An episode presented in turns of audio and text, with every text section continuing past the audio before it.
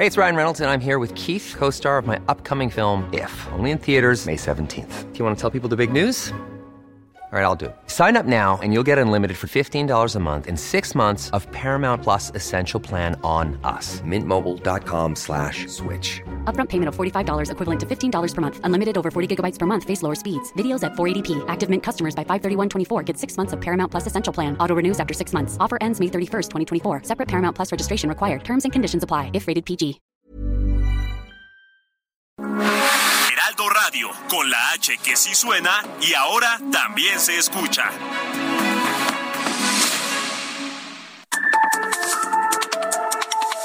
De norte a sur, las coordenadas de la información. Con Alejandro Cacho.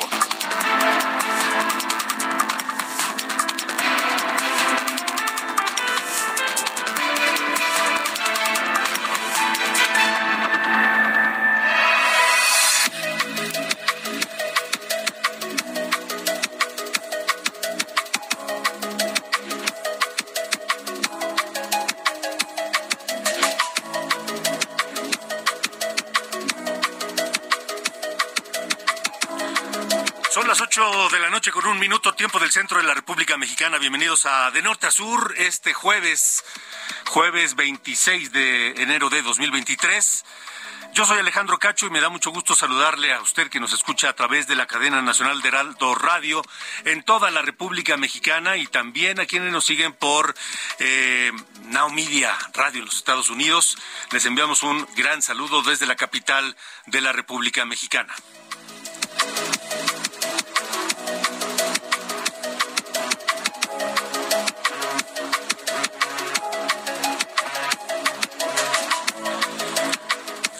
Tenemos varios temas que comentar, que discutir, que poner sobre la mesa aquí en De Norte a Sur. Em, ¿Cuánto paga usted por un kilo de huevo? ¿Cuánto tiempo ha pasado desde la última vez que compró huevo y cuánto costaba? Es más, vámonos un poco más, más, más fácil. ¿Cuánto costaba un kilo de huevo hace un mes, en 2022? ¿Están sufriendo desabasto donde viven? Se lo pregunto porque debido a la crisis de gripe aviar que ha encarecido el precio del huevo en varios estados del país, pero también en los Estados Unidos, desde donde la gente, los ciudadanos que viven del lado americano, cruzan a México para comprarlo. Eh, y esto además de encarecer todavía más el precio, está prohibido por las autoridades de los Estados Unidos, por las autoridades sanitarias, pero está prohibido desde siempre, no es nuevo. Esta noche hablaremos del tema con Juan Carlos Anaya, director del Grupo Consultor de Mercados Agrícolas.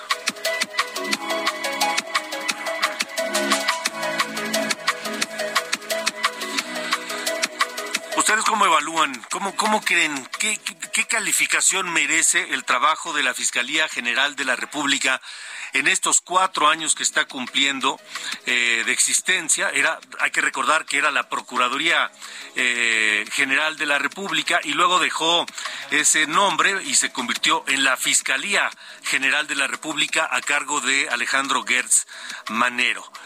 En estos cuatro años, ¿cómo evalúan ustedes el trabajo de la Fiscalía? Estamos preparados para atender compromisos y expectativas en materia de justicia, eh, sobre todo aquellos que fueron asumidos en la cumbre de los líderes de Norteamérica. Y en esa reunión, por cierto, de los de la cumbre de los líderes de Norteamérica, eh, donde estuvo el presidente de los Estados Unidos, Joe Biden, donde estuvo el primer ministro de Canadá, Justin Trudeau, y por supuesto el presidente de México, con miembros de su gabinete y del área de, seguridad. A esa reunión no asistió Alejandro Gertz Manero.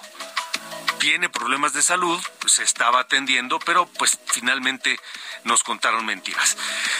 Esta noche platicaré aquí en De Norte a Sur con Cristel Rosales, coordinadora del programa de justicia de México Evalúa, que llevó a cabo un balance de la justicia federal tras cuatro años de gestión de Alejandro Gertz Manero al frente de la Fiscalía General de la República y nos dará, nos platicará cuáles son sus conclusiones.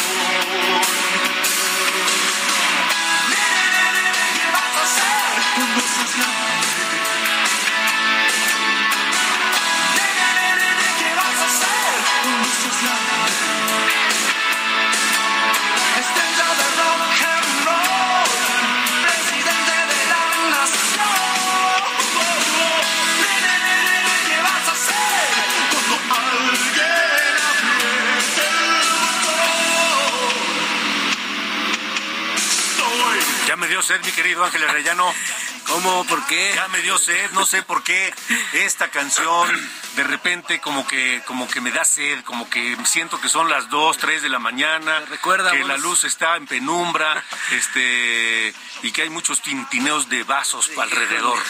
¿Ya decidiste qué vas a hacer cuando seas grande, Alejandro? Todavía eh, no. Todavía no. Todavía qué difícil decisión, ¿verdad? ¿Y sabes qué es lo peor? que yo no sé por qué demonios tenemos que decidir o tomar las dos decisiones más importantes de la vida, tal vez, cuando no tenemos la menor idea de nada. ¿no? Cuando somos unos mozalbetes que no sabemos nada. Si aún así, a estas alturas, dices, como que le quiero cambiar ya de giro, ¿no? Sí, sí, sí, sí. Esto ya no da. ¿A qué te vas a dedicar y con quién te vas a casar o con quién vas a estar? Y cuando decides eso, pues eres un inmaduro. Sí, pues esto es de lo que llama, de lo que habla esta canción, cuando seas grande, Miguel Mateos, en donde dice que tiene que cumplir las expectativas de sus papás. Sí, sí. ¿Qué vas a hacer, rockero? ¿Qué te pasa si de eso no se vive? ¿no? Y este, es de periodista, no menos. No, bueno, mi, mi, papá era abogado. Fíjate. Y quería que yo fuera abogado. Y no me disgustaba la idea, ¿eh? De hecho, estuve trabajando en un despacho de abogados algún tiempo, aprendí algunas cosas, pero luego me picó el mosco del periodismo y cambié, pero sí fue un tema con mi papá. Sí, pues sí, sí, esta canción por eso nos llegó a todos en nuestro momento, Alejandro. Y hoy estamos recordando a Miguel Mateos que está cumpliendo ya 69 años. Ok. 69 años ya Miguel Mateos, este rockero argentino.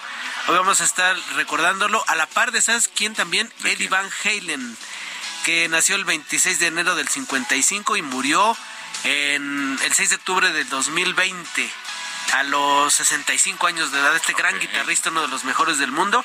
Ahí le vamos a estar campechaneando Miguel Mateos con Eddie Van Halen. Oye, este, estuvo Miguel Mateos hace poco en México. Sí, ajá, estuvo de gira. o diciembre. Sí, Estuvo, estuvo, ¿sabes qué? De gira con, eh, eh, ahí en, el, en, la Arena Ciudad de México, con Miquel Erenzun, el cantante de Duncan Du. Sí. No recuerdo con quién más, pero sí, sí, tienes razón, hace poquito anduvo. Y pues ahí andaba aventando polilla, pero pues todavía rockeando, ¿no? Sí, sí, sí, sí, sí, pero creo que sí, la, edad ya, ya le pesa un poco. Sí, pero pues que platique con Mick Jagger, que le dé unos consejitos ahí, ¿no? Sí, claro, bueno, Mick Jagger, que es un, es un fenómeno, ¿no? Eso sí, ya. Es, un es de otro, harina de otro costal, Alejandro. Bueno, muy bien. Gracias, estaremos escuchando entonces a Miguel Mateos y a, Eddie Mangel. Muy bien.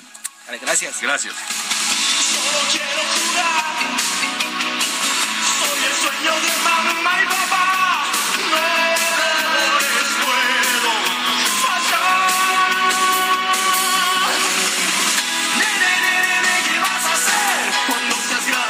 Norte con Alejandro Cacho.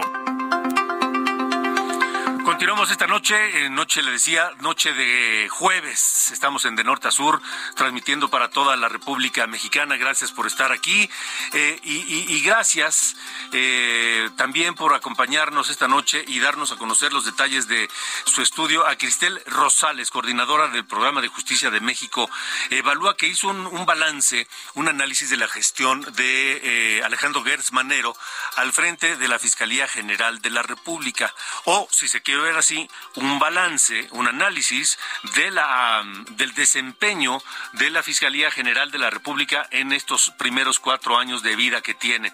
Así que, este, Cristian, gracias por estar con nosotros. Buenas noches.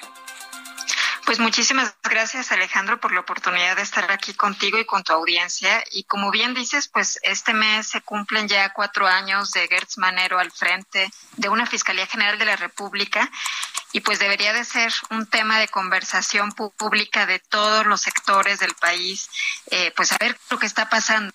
Sí. Em, ¿Y qué encontraron ustedes? Para Eh, quienes Sí, Cristel, ¿qué, qué, qué encontraron ustedes? ¿Creen que la Fiscalía ha dado mejores resultados que su figura anterior como Procuraduría General de la República? Mira, nosotros lo que encontramos es eh, una aspiración para transformar una institución que requería una operación, una cirugía mayor y ha sido pues una aspiración truncada, ¿no? Truncada desde el principio con un fiscal general pues que llegó a la titularidad eh, prácticamente desconociendo lo, lo que era en ese momento una ley que le establecía esas pautas para transformar a la institución y pues él prefirió no Eh, confeccionar una nueva ley para mantener las cosas como estaban para eh, pues básicamente facilitarle el trabajo a la fiscalía general de la república. Qué fue lo que encontramos en este primer acercamiento sobre cuatro años de gestión pues encontramos una fiscalía general que ha preferido replegarse, ¿no? ¿A qué nos referimos? Una Fiscalía General de la República, para quienes nos escuchan, tiene que estar enfocada en investigar y en perseguir delitos federales. ¿Cuáles son esos delitos federales? Delitos de delincuencia organizada, delitos de lavado de dinero con recursos de procedencia ilícita, delitos de corrupción o de graves violaciones a derechos humanos. Ahí es donde deberíamos de tener a una fiscalía haciendo el trabajo. Y por el contrario, lo que encontramos es una reducción muy importante en el número de investigaciones. Solo un dato para tener eh, el, digamos, la dimensión de esta reducción. Las investigaciones se han reducido en más de 30%, para ser específicos 31.2%. Esto significa que la Fiscalía, cada vez que tiene una denuncia, una querella o cada vez que presencia la, la, ocurrencia de un delito, pues prefiere no abrir una investigación. Y esto es algo que nos salta a la vista de manera importante. No solo se acompaña esta falta en la apertura de investigaciones, eh, digamos, de, los elementos que nos llevan a pensar que se está replegando, sino también hay otro dato que es muy importante considerar y tiene que ver con cómo está dando respuesta la Fiscalía General a esos casos que sí llegan a su cancha, que sí eh, se traducen en investigaciones. Solo un dato que nos parece extremadamente revelador. Las investigaciones que llegan a tener una respuesta que valga eh, la pena decir que es menos de una de cada dos, ¿sí? Menos de una de cada dos reciben alguna respuesta. Y la mayor parte de esas respuestas son decretar el no ejercicio de la acción penal. Esto es que la Fiscalía no encontró suficientes elementos para llevar a cabo una acusación, que no pudo encontrar elementos de prueba suficientes para llevar a un tribunal los casos. Y esto pues nos está hablando de pues un detrimento de la calidad de la justicia, ¿no? Los casos que están efectivamente llegando a la autoridad pues simplemente se les está dando carpetazo los no ejercicio de la acción penal pasaron de significar un 41% a representar ahora un 76%, ¿no? O sea, de, ese nivel estamos hablando en términos de la fiscalía. Y un último elemento que también habla mucho de esta, eh, pues, falta de respuesta, de esta falta de efectividad por parte de la Fiscalía General de la República y tiene que ver con los niveles de impunidad. Lo que medimos desde México Evalúa son aquellos casos que se convirtieron en investigaciones en una instancia, en este caso en el ámbito federal, cuántos de ellos recibieron una respuesta, ya sea a través de la reparación del daño, ya sea a través de una sentencia. Y lo que estamos encontrando es una impunidad que va creciendo. ¿No? A partir de la, entrada del el fiscal, esta impunidad simplemente se ha incrementado pasamos de una impunidad en 2018, que fue cuando eh, reciente, digamos que el último dato, cuando él tomó posesión, y la impunidad se ubicaba ya en niveles muy altos de 94.6%. Año con año se ha ido incrementando y el último dato que tenemos registro ya se ubica en 96.1%. Esto significa que menos de, de menos de cuatro de cada 100 casos llegan a recibir alguna respuesta por parte de esta Fiscalía General. ¿no? nos parece que estos datos pues retratan de cuerpo entero una fiscalía que no solo pues eh, se ha replegado y ha desistido de su eh, facultad de investigar y de perseguir a los grandes grupos criminales, sino que a su vez los casos que tiene ahí en la mesa, pues simplemente les, les es más fácil darles carpetazo y dejar sin respuesta los casos. ¿Por qué? ¿Por qué? ¿Qué, le está faltando? ¿Es voluntad? ¿Son eh, eh, falta de personal? ¿Es voluntad política? ¿Qué es lo que está faltando para que realmente la Fiscalía cumpla con su función?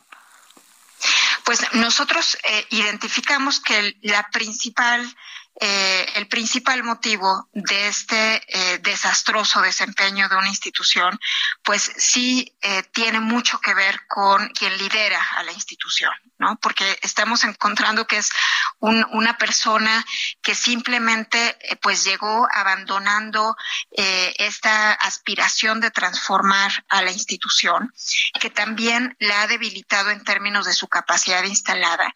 Casi se ha reducido en una tercera parte el personal con que cuenta la Fiscalía General de la República. No ha buscado de alguna manera transformarla eh, en lo interno. Y esto pues nos habla por ejemplo de una institución que no ha buscado eh, depurar a su personal, establecer un servicio profesional de carrera, empezar a trabajar con un modelo que le ayude a no depender de la flagrancia, a dejar estos delitos que son más comúnmente conocidos como delitos de calle que no tienen como tal mayor impacto en el país y enfocar para enfocarse ahora sí en pues aquellos fenómenos criminales que están afectando al país.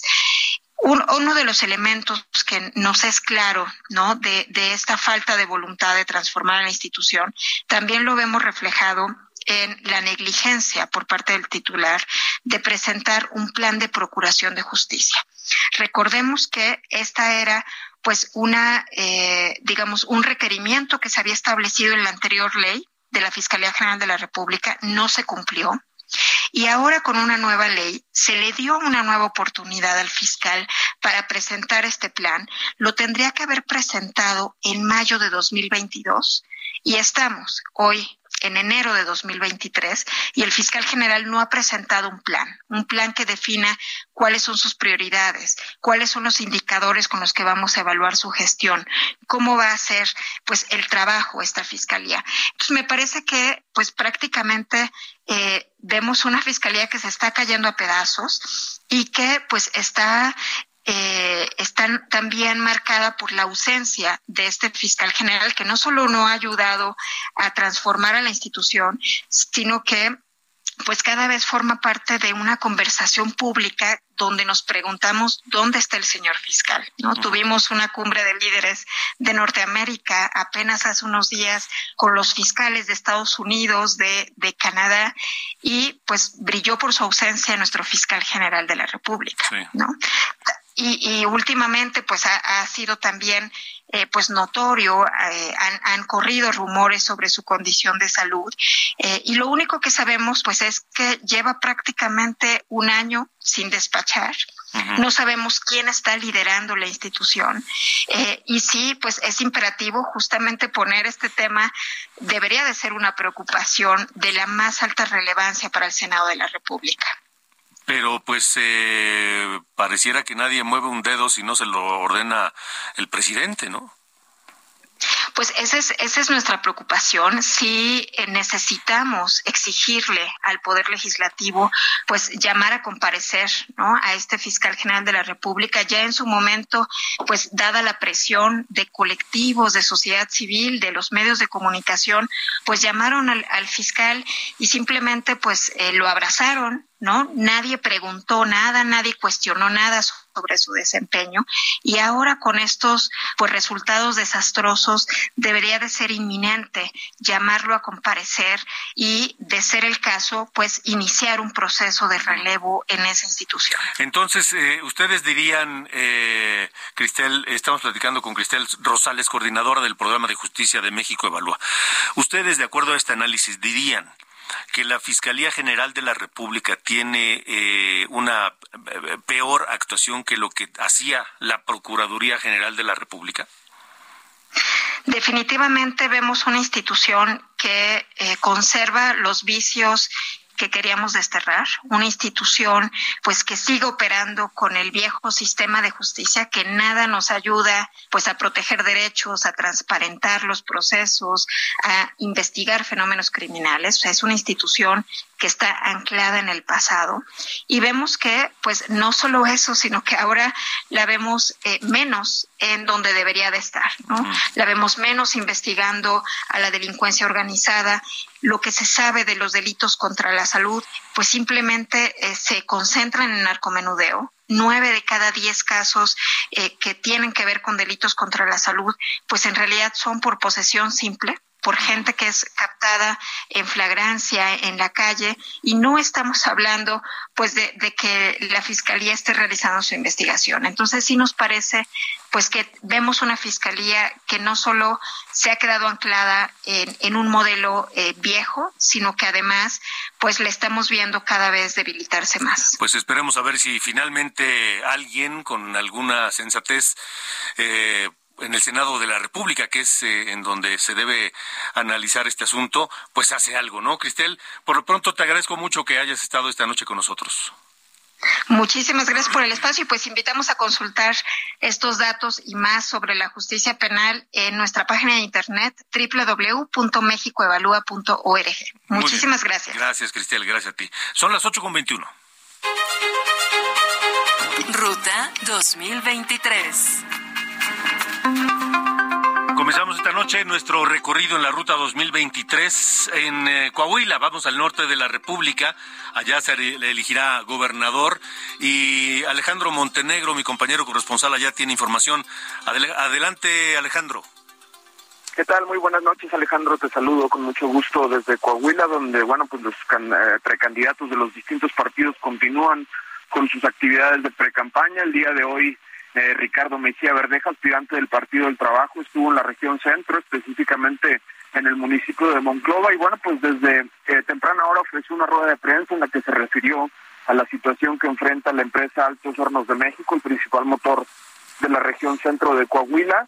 Y bueno, pues ante estas polémicas, ante la crisis que vive esta empresa en las últimas semanas, en los últimos meses, Ricardo Mejía Verdeja señaló que es necesario que Alonso Ancira venda esta empresa para solucionar estos problemas que tiene y bueno, pues criticó la postura que ha tomado Armando Guadiana, su contrincante, el aspirante de Morena a la gubernatura, que dice que es necesario que el gobierno federal inyecte recursos a esta empresa. Él dijo que esa no es la solución.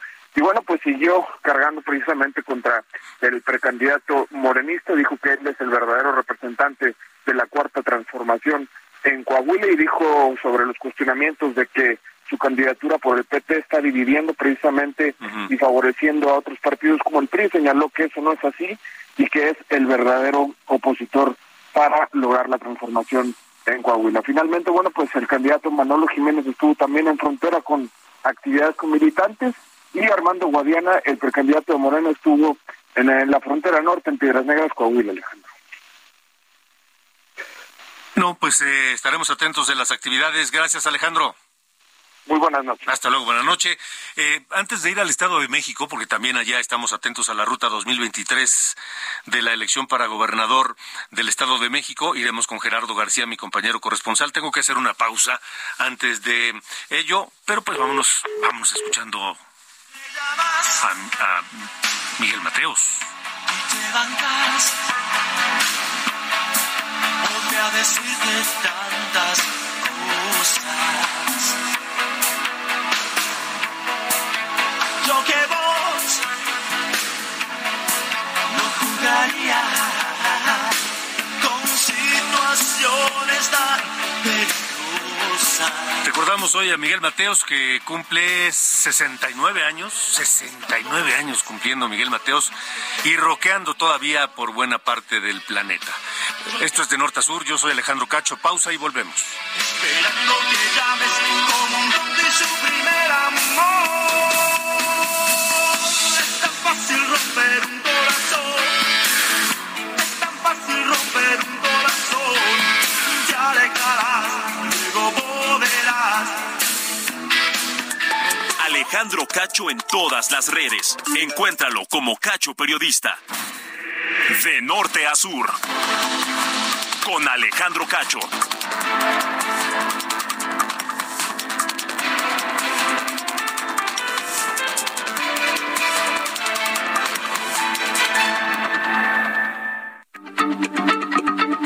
Heraldo Radio, la H se lee, se comparte, se ve y ahora también se escucha.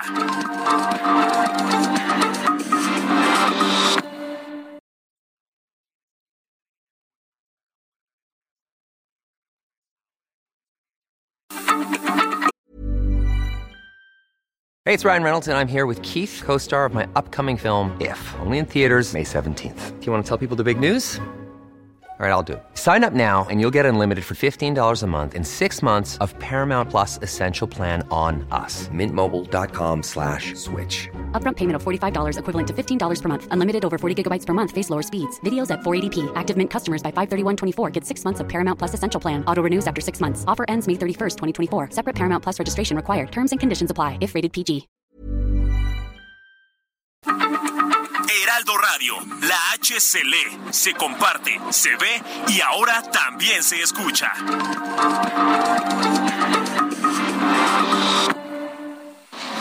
De norte a sur, las coordenadas de la información. Con Alejandro Cacho.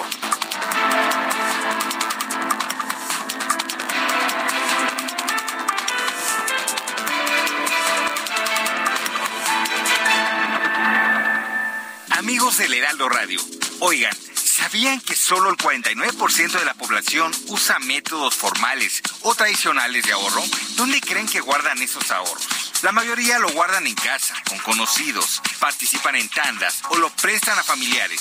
¿Y creen que eso sea seguro? Es posible, pero al no utilizar métodos formales y regulados por el gobierno, aumenta el riesgo de pérdidas y robos. Además, no pagan rendimientos. Por eso, es mejor una institución confiable y regulada.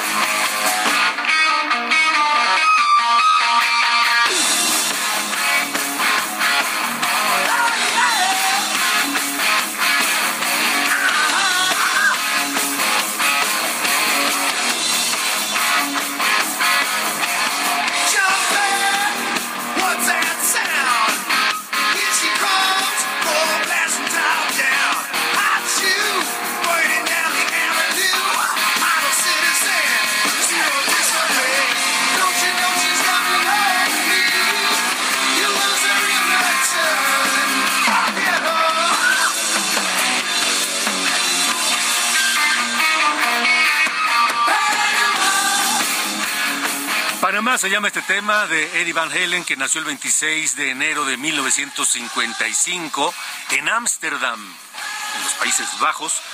Murió a los 65 años, el 6 de octubre de 2020, pero dejó huella en su paso por el rock. Eddie Van Halen.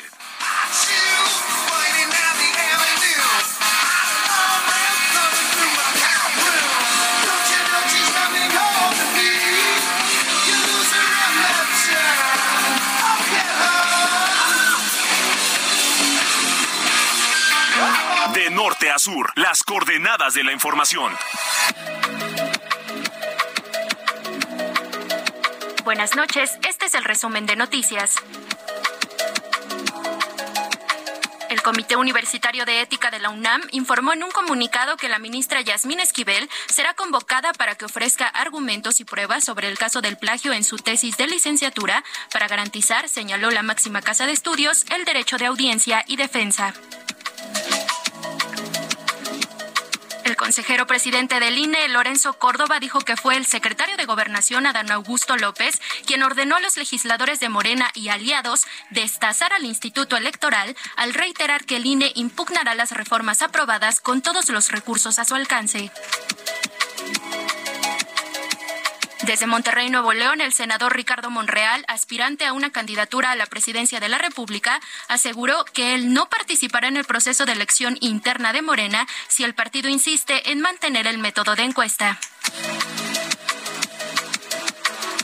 Un juez federal emitió una nueva orden de aprehensión contra la conductora de televisión Inés Gómez Montt, acusada de defraudación fiscal por 3.6 millones de pesos. La conductora aseguró que las órdenes de aprehensión giradas en su contra tienen más de un año y están siendo debatidas en los tribunales.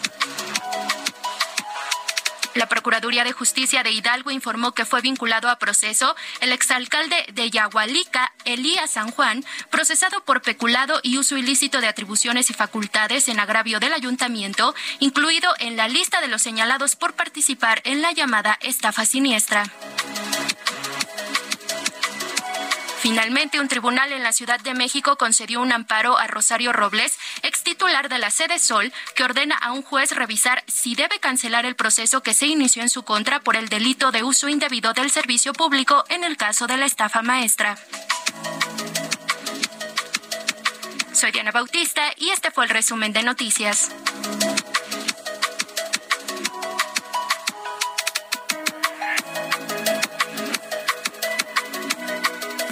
Norte a sur, con Alejandro Cacho.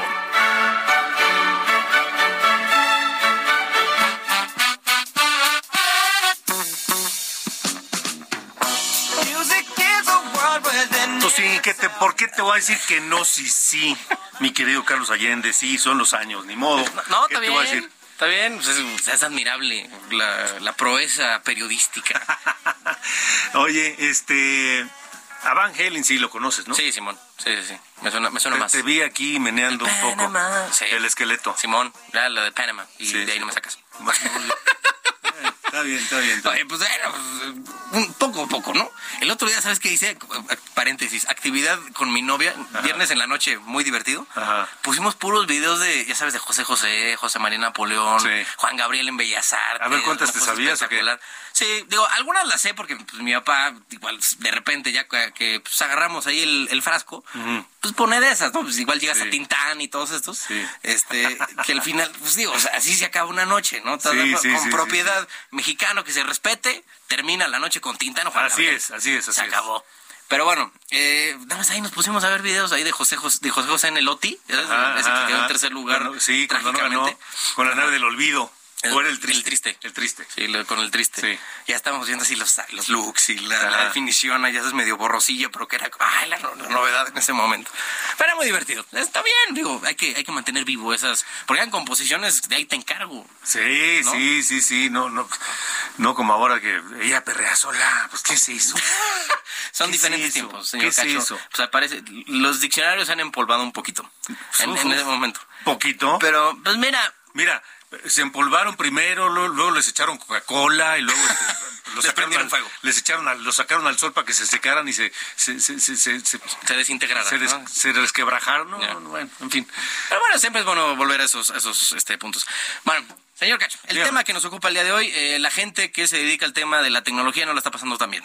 en, en este año han, eh, digamos, macheteado por ahí de 200 mil puestos de trabajo las principales empresas tecnológicas. Me refiero Microsoft, eh, Google, eh, Amazon, también ya pasando IBM, Intel, todos ellos han recortado miles y miles de, de- de chambas. Apple. Eh, Apple también, Sí. Meta, ¿no? Sí, la de Facebook, sí, 11 mil puestos de trabajo. Y son recortes que no se habían visto desde la crisis del 2001, ¿no? Cuando fue la, la burbuja de las dot-com, del- ay, de las dot-com.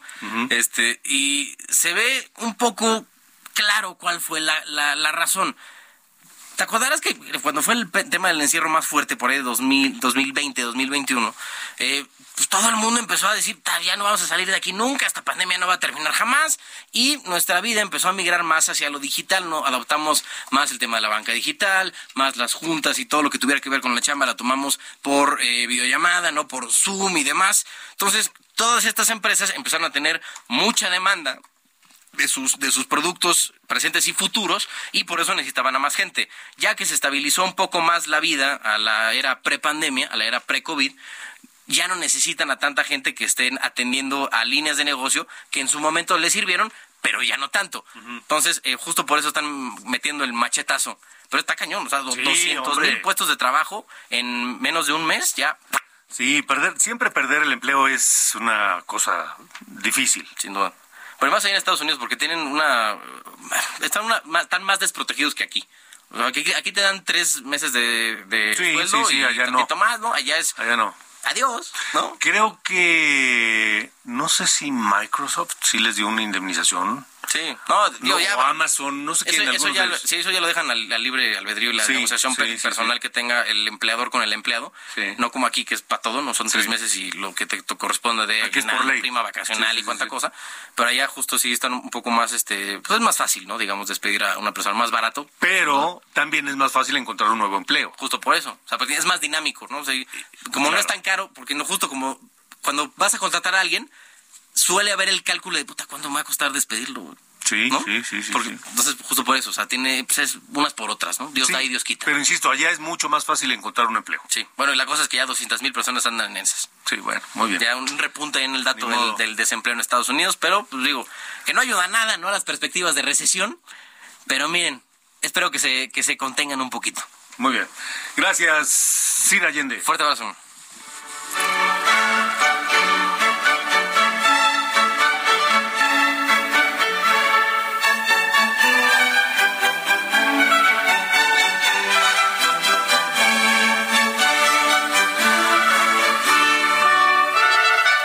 Norte a sur, las coordenadas de la información. Continuamos esta noche aquí en De Norte a Sur. Gracias por acompañarnos. Eh, y al principio del programa les preguntaba a ustedes cómo, cómo, cómo están sintiendo en el bolsillo el aumento en todo, en todo.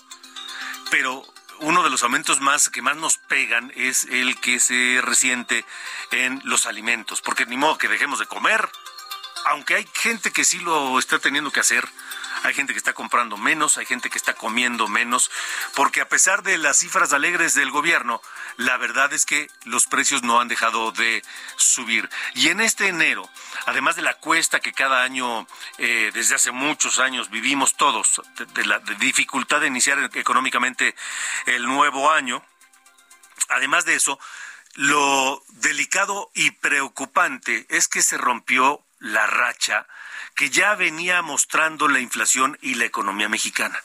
En la, en la última quincena de noviembre y las dos de diciembre, la inflación dejó de subir y empezó a bajar ligeramente, poco, pero ya era una tendencia. Tendencia que ahora se rompió con una nueva alza. Y eso, les, repito, pues se, refleja básicamente o muchas veces en el tema de, la, de los alimentos. Lo estamos viviendo en particular con el huevo. El precio del huevo y el pollo que han aumentado por este fenómeno inflacionario, pero también por la gripe aviar que nos afecta desde el año pasado. Hoy saludo a Juan Carlos Anaya, director de Grupo Consultor en Mercados Agrícolas, para que nos acompañe esta noche y nos diga, pues, cómo ven ellos, qué, qué está pasando, qué podemos esperar eh, de, de todo esto que, que vemos. Juan Carlos, gracias y buena noche. Buenas noches, Alejandro. Con el gusto estar en tu programa. Igualmente, Juan Carlos, ¿cómo, cómo ven la situación ustedes?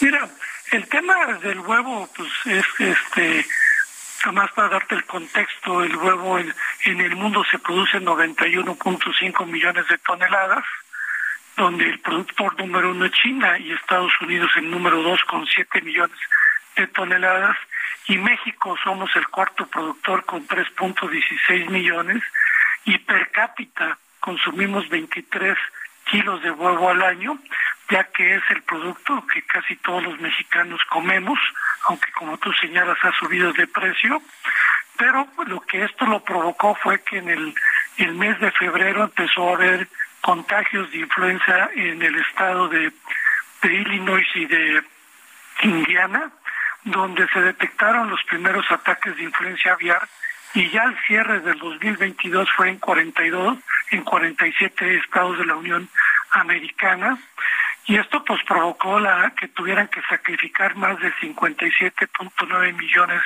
de aves, que es mayor a lo que sucedió en 2015 y eso ha hecho que en Estados Unidos se perdiera casi más del 3% de la producción. Y en México se detectó la influencia aviar hasta octubre 14 en Metepec y ya luego en dos estados. Afortunadamente, de la Unión de Avicultores, en coordinación con Senacica, pues lograron contener esto vacunando a más de 140 millones de aves y esto ha provocado que en México el problema sea mucho menor, pero pues tiene influencias en los precios, ya que en Estados Unidos a enero del 2022 el kilo de huevo costaba 59 pesos, hoy está en 123 pesos, un incremento del 109%, y en México el aumento es menor en un 30% que subió de 40 pesos a 51, 52 pesos y eso ha provocado que en la frontera principalmente, al ser más de la mitad más barato el huevo en México, pues familias que viven en Estados Unidos en la frontera crucen y quieran llevar huevo mexicano que está más barato, pero por el tema sanitario, por el tema de la influencia aviar que también hay en México y en Newcastle, los americanos no permiten que huevo mexicano se pueda vender en el mercado de Estados Unidos. Ok, eh, ¿cuál es la expectativa? ¿Qué, qué podemos esperar en las próximas eh, semanas y no sé si meses? Mira, en las próximas semanas, este, porque el tema de la producción de huevos es mucho más y de pollo también es mucho más rápida. En el caso del pollo, en siete semanas desde que metes un pollito termina de engordar, es mucho más rápida la reposición y por eso se están tomando medidas. Esperemos que la oferta se regularice, pero vamos a seguir viendo en las próximas semanas, ya que esta semana, de acuerdo a los reportes que recabamos en Grupo Consultor, el huevo está subiendo, el pollo está subiendo, derivados de estos impactos que también, eh, Alejandro, se vuelven muy especulativos. Ya ahorita la Comisión Federal de Comercio de Estados Unidos está procediendo a investigar algunas empresas, algunas compañías por los altos precios que hay en el huevo, porque esto se presta a especulación y abusos que no nada más ocurren en México, también ocurren en Estados Unidos.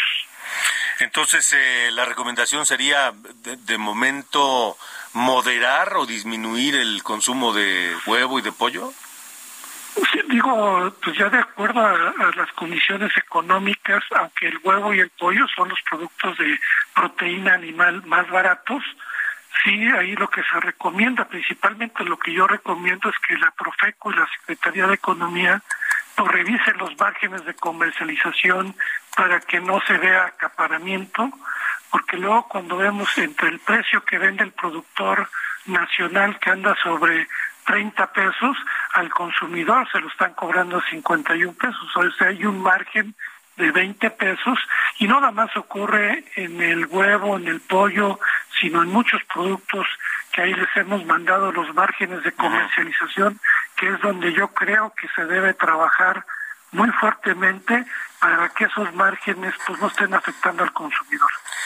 Bueno, pues estaremos entonces muy pendientes y en contacto con ustedes para dar seguimiento a todo este fenómeno de carestía. Eh, Juan Carlos Anaya, gracias por haber estado con nosotros. Con gusto, Alejandro, y buenas noches. Buenas noches, 847. De norte a sur, las coordenadas de la información. Y bueno, pues eh, ante esta situación que estamos eh, viviendo, una situación económica complicada, eh, hay que tener mucho más eh, cuidado y ser mucho más inteligentes en, nuestro manejo financiero, en lo que vamos a hacer y las decisiones que tomamos en torno del dinero con el que contamos, si es que contamos con algún ahorro o todo, o cómo podemos empezar a, a lograr un ahorro. Por ello, eh, esta noche Carlos Marmolejo, director general de Finsus, que es una plataforma enfocada a la democratización digital de las finanzas, eh, está con nosotros esta noche. 80 mil clientes ya. Carlos, ¿cómo te va? Buenas noches. Buenas noches, Alejandro. Qué gusto me da saludarte. Pues sí, efectivamente, fíjate que es un número muy importante porque por primera vez las personas cuentan con una plataforma 100% digital que les permite ahorrar e invertir su dinero de una manera segura y sencilla. Fíjate que en México hay muchas plataformas financieras, pero la mayoría están orientadas a la banca que ya conocemos, ¿no? que es la banca tradicional. En Finsus, el éxito es que 80 mil personas hoy ya tienen acceso a ahorrar e invertir con un solo clic. Y lo hicieron porque Finsus da la mejor tasa del mercado, Alejandro, 13.13% anual, y no necesitas tener montos grandes para empezar a invertir, porque lo puedes hacer desde 100 pesos y con eso obtienes justamente esa tasa del 13-13, ¿no?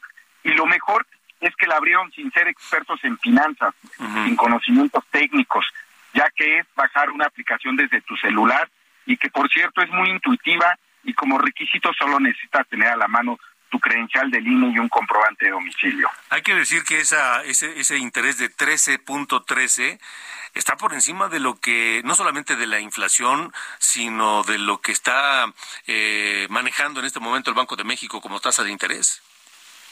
Es muy atractiva esta tasa, estamos por arriba de los CETES, y estamos viviendo tiempos de inflación alta en México y en el mundo, ¿no? En varios países está presentando el mismo fenómeno, pero en especial este tipo de tasas debemos aprovecharlas nosotros como ahorradores y como inversionistas, porque no siempre se presentan, ¿no?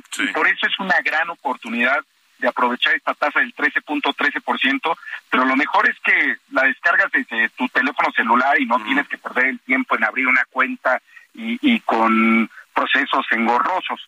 Lo puedes hacer hoy mismo, ahorita mismo, en 12 minutos, la puedes abrir y accedes a la mejor tasa del mercado, Alejandro. O sea, te metes a tu tienda de aplicaciones y ahí pones Finsus. Mira, puedes descargarlo, no importa el sistema operativo de tu teléfono celular, puede ser Android o iOS. Encuentras eh, Finsus, así la buscas, solo como Finsus, la descargas y, e inicias un proceso donde tienes que tener a la mano tu credencial del INE. Es muy importante porque es el documento que nos autentica. Te tomamos una foto, hacemos las validaciones hacemos una breve entrevista muy rápida de unos 20 segundos y el proceso dura alrededor de unos 10 minutos, 11 minutos y a partir de ese momento ya tienes acceso a esta aplicación que es como una cuenta de banco, una cuenta financiera, es una SOFIPO que está perfectamente bien regulada, que está muy bien capitalizada y que te permite justamente acceder a un modelo financiero eh, a través de tu teléfono celular pero con las mayores garantías de la tecnología le hemos metido muchísima eh, inversión a esto para poder tener la mejor plataforma del mercado. Rápidamente, eh, ¿cuánto? Porque cuánto, hay que, cuánto, es lo que necesitas para empezar? Porque habrá quien diga, no, hombre, pues en este momento no tengo nada. Mira, eh, lo dijiste muy bien al principio.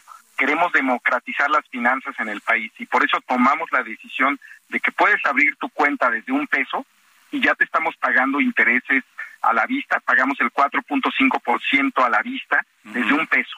Pero si inviertes 100 pesos, desde 100 pesos, ya te pagamos el 13.13% anual y puedes abrir la cantidad de inversiones que tú quieras, desde 100 pesos, 200, eh, mil, eh, tenemos un límite de hasta 200 mil pesos mensuales por regulación. Estamos muy bien regulados por la Comisión Nacional Bancaria de Valores y eso nos permite que cualquier persona pues se vuelva un inversionista accediendo a las mejores tasas del mercado. Insisto, 100 pesos te permite ser ese inversionista. Hombre, claro que sí. Bueno, entonces a bajar Finsus y a, y a, hacer todo el proceso y empezar a ganar interés, un interés muy atractivo. Carlos Marmolejo, gracias por haber estado con nosotros.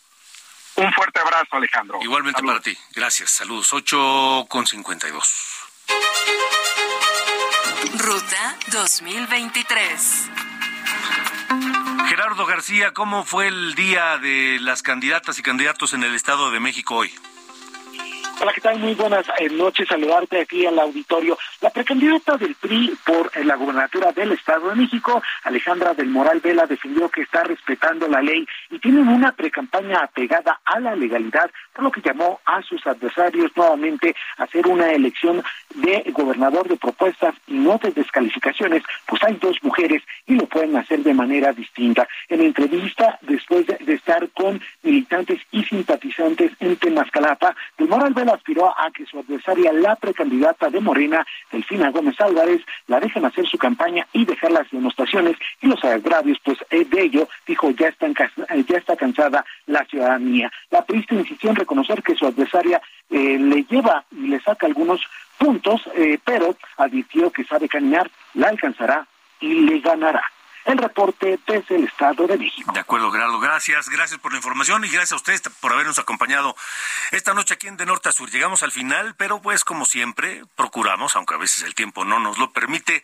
despedirnos con música. Y esta noche ya escuchamos a Miguel Mateos, pero también estamos escuchando a Eric Van Halen, este neerlandés nacido en Ámsterdam que murió en el 2020 a los 65 años, pero que nació el 26 de enero de 1955. Y uno de sus temas más conocidos y reconocidos en el mundo, Jump.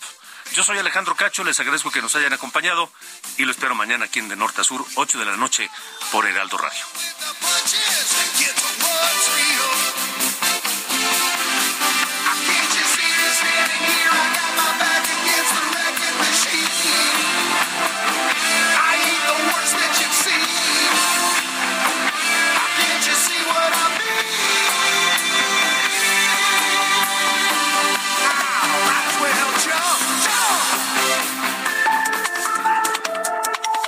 Esto fue De Norte a Sur, las coordenadas de la información. Con Alejandro Cacho.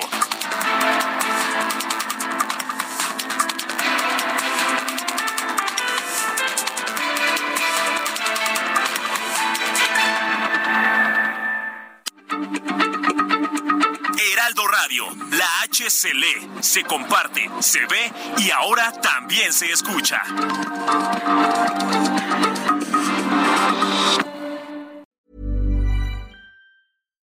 When you make decisions for your company, you look for the no-brainers. And if you have a lot of mailing to do, stamps.com is the ultimate no-brainer. It streamlines your processes to make your business more efficient, which makes you less busy. Mail checks, invoices, legal documents, and everything you need to keep your business running with stamps.com. Seamlessly connect with every major marketplace and shopping cart. Schedule package pickups and see your cheapest and fastest shipping options from different carriers with rates up to 89% off USPS and UPS rates. And with the stamps.com mobile app, you can take care of mailing and shipping wherever you are. Make the same no-brainer decision as over 1 million other businesses with stamps.com. Sign up with code program for a 4-week trial plus free postage and a free digital scale. No long-term commitments or contracts. That's stamps.com. Code program.